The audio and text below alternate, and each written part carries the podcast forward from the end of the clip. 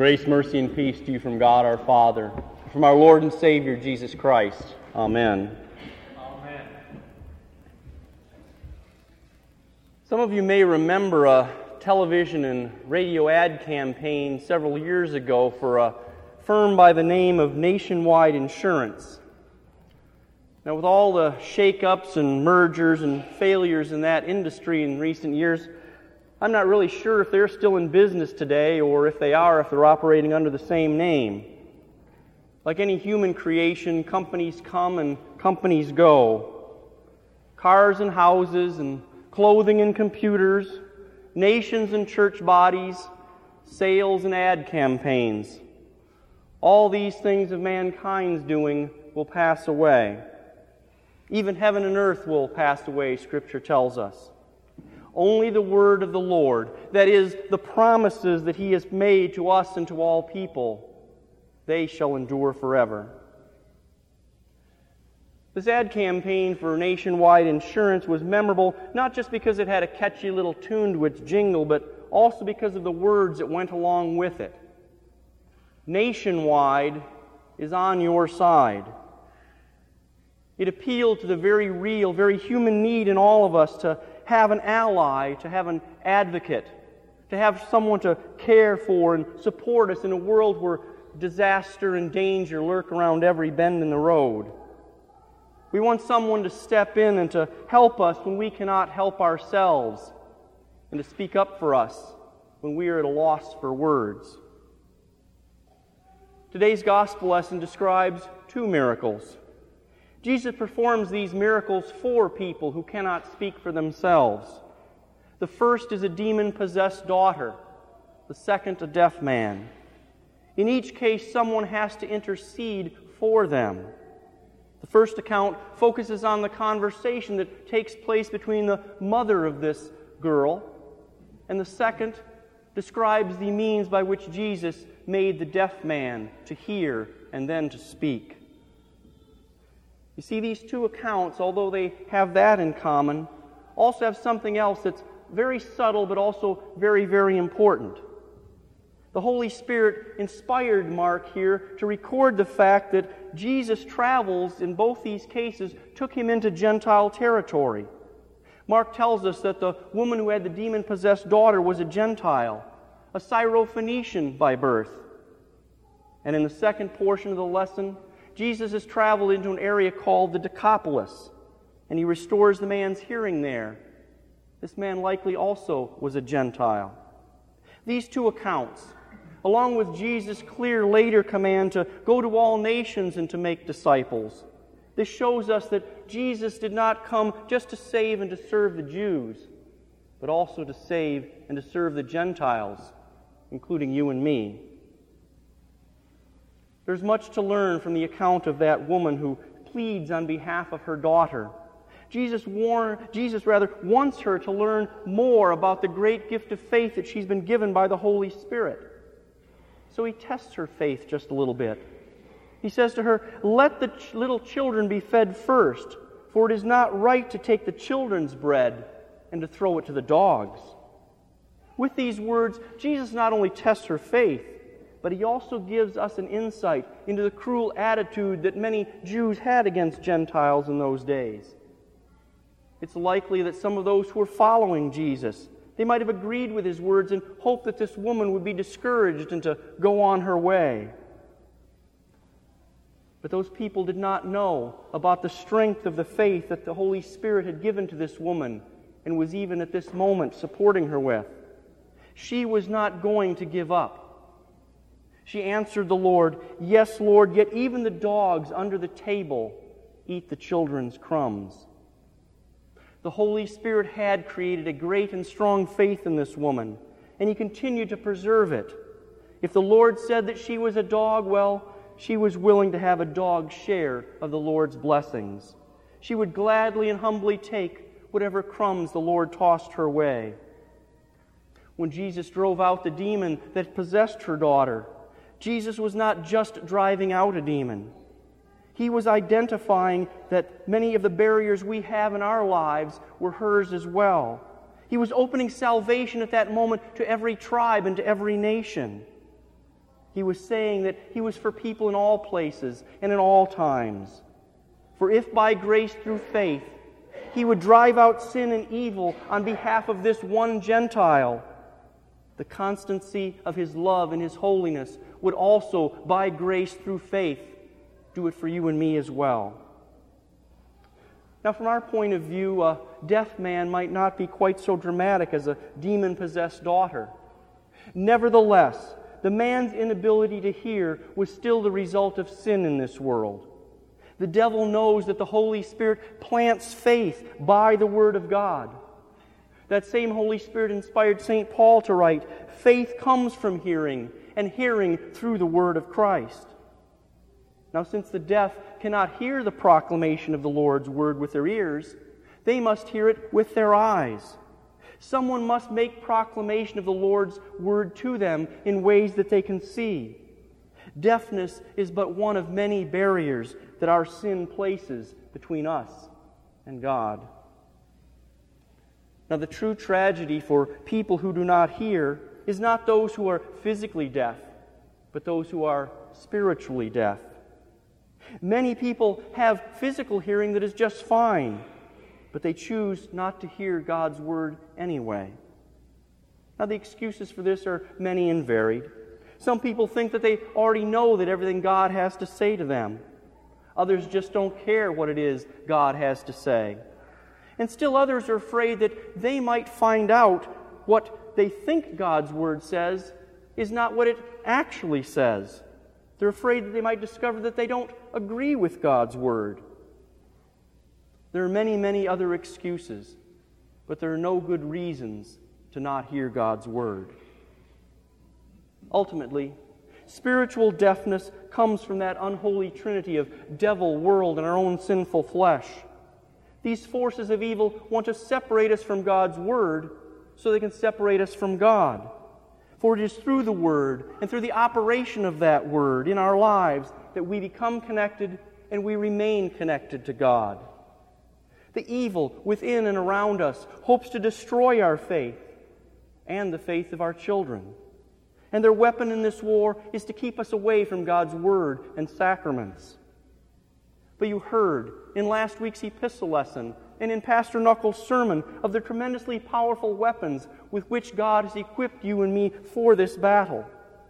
Most of these, you will remember, are protective weapons helmet, shield, breastplate, and so on.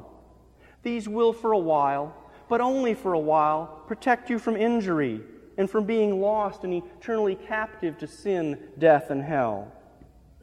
Yet only one of those weapons allows the people of God to fight back. That weapon is the sword of the Spirit, the Word of God. We can't lift, we can't wield that sword alone. It must be given to us, it must be proclaimed to us. Thankfully, God has promised that He would always provide people to faithfully proclaim His word to us.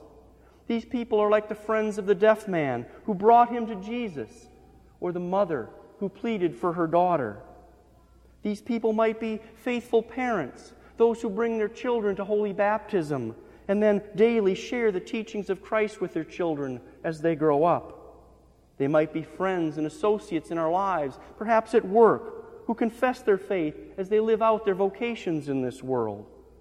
The Holy Spirit works through parents, through teachers, through co workers, friends, neighbors, sometimes even through a faithful wife or husband who has to deal with an unfaithful or wavering spouse. They proclaim God's word, and they so bring people to Christ once and again, and again, and again. For we all stumble and fall regularly, don't we? There was a time in each of our lives when God worked through others to first bring us to Christ. As these people confessed the faith to us, Jesus' words worked in us and they worked with the demon possessed daughter, and they worked with the deaf man as well. In the case of the girl, a simple word from Jesus drove that demon out. In the case of the deaf man, Jesus combined his word with physical means to touch the man's ears and to touch his tongue and to give hearing and speech to that man. For us, God places the word in our ears. He touches us in holy baptism, and He continues to keep us in our baptisms as we can repeatedly confess our sins and unceasingly receive His forgiveness. He actually comes to us and gives us His very self in the Holy Supper of His body and His blood. See, God uses these means because He has bound Himself to them, and He promises through them to give us forgiveness, life, salvation. These and these alone are the means which God has told us He will use to bestow the Holy Spirit upon us and to give us Christ's gifts. The Holy Spirit uses these gifts because these are the means that He has provided to connect us to the cross of Christ. You see, the crucifixion of Jesus took place almost 2,000 years ago and in a place 6,000 miles from here. No matter how much we might wish or try or pray, we cannot on our own surmount the barriers of time or distance or culture that separate us from that cross and what the death of sinless Jesus upon it accomplished for us.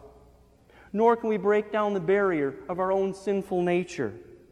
But just as Jesus broke down the barriers of culture and separation and communication in today's gospel lesson, so he breaks down all other barriers that stand between us and our Heavenly Father.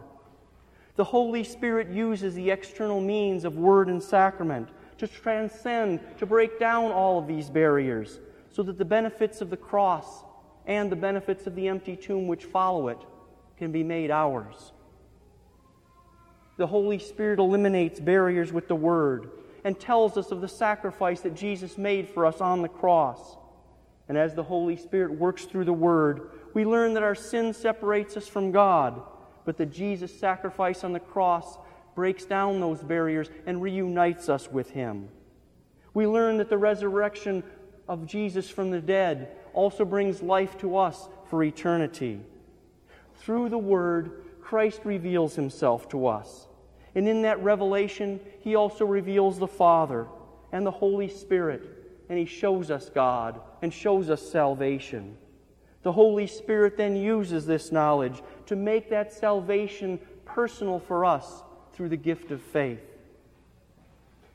When the Holy Spirit joins water to word and drowns us there, he joins us to Christ's death there too, so that the price he paid for sins on the cross is now credited to us. Joined to Christ's death, we are thus joined to his resurrection. We become brothers and sisters of Christ children of the heavenly God. We have the privilege to come before God, to confess our sins, and to receive the enduring comfort of that forgiveness. We become heirs to eternal life. We become princes of the kingdom of heaven.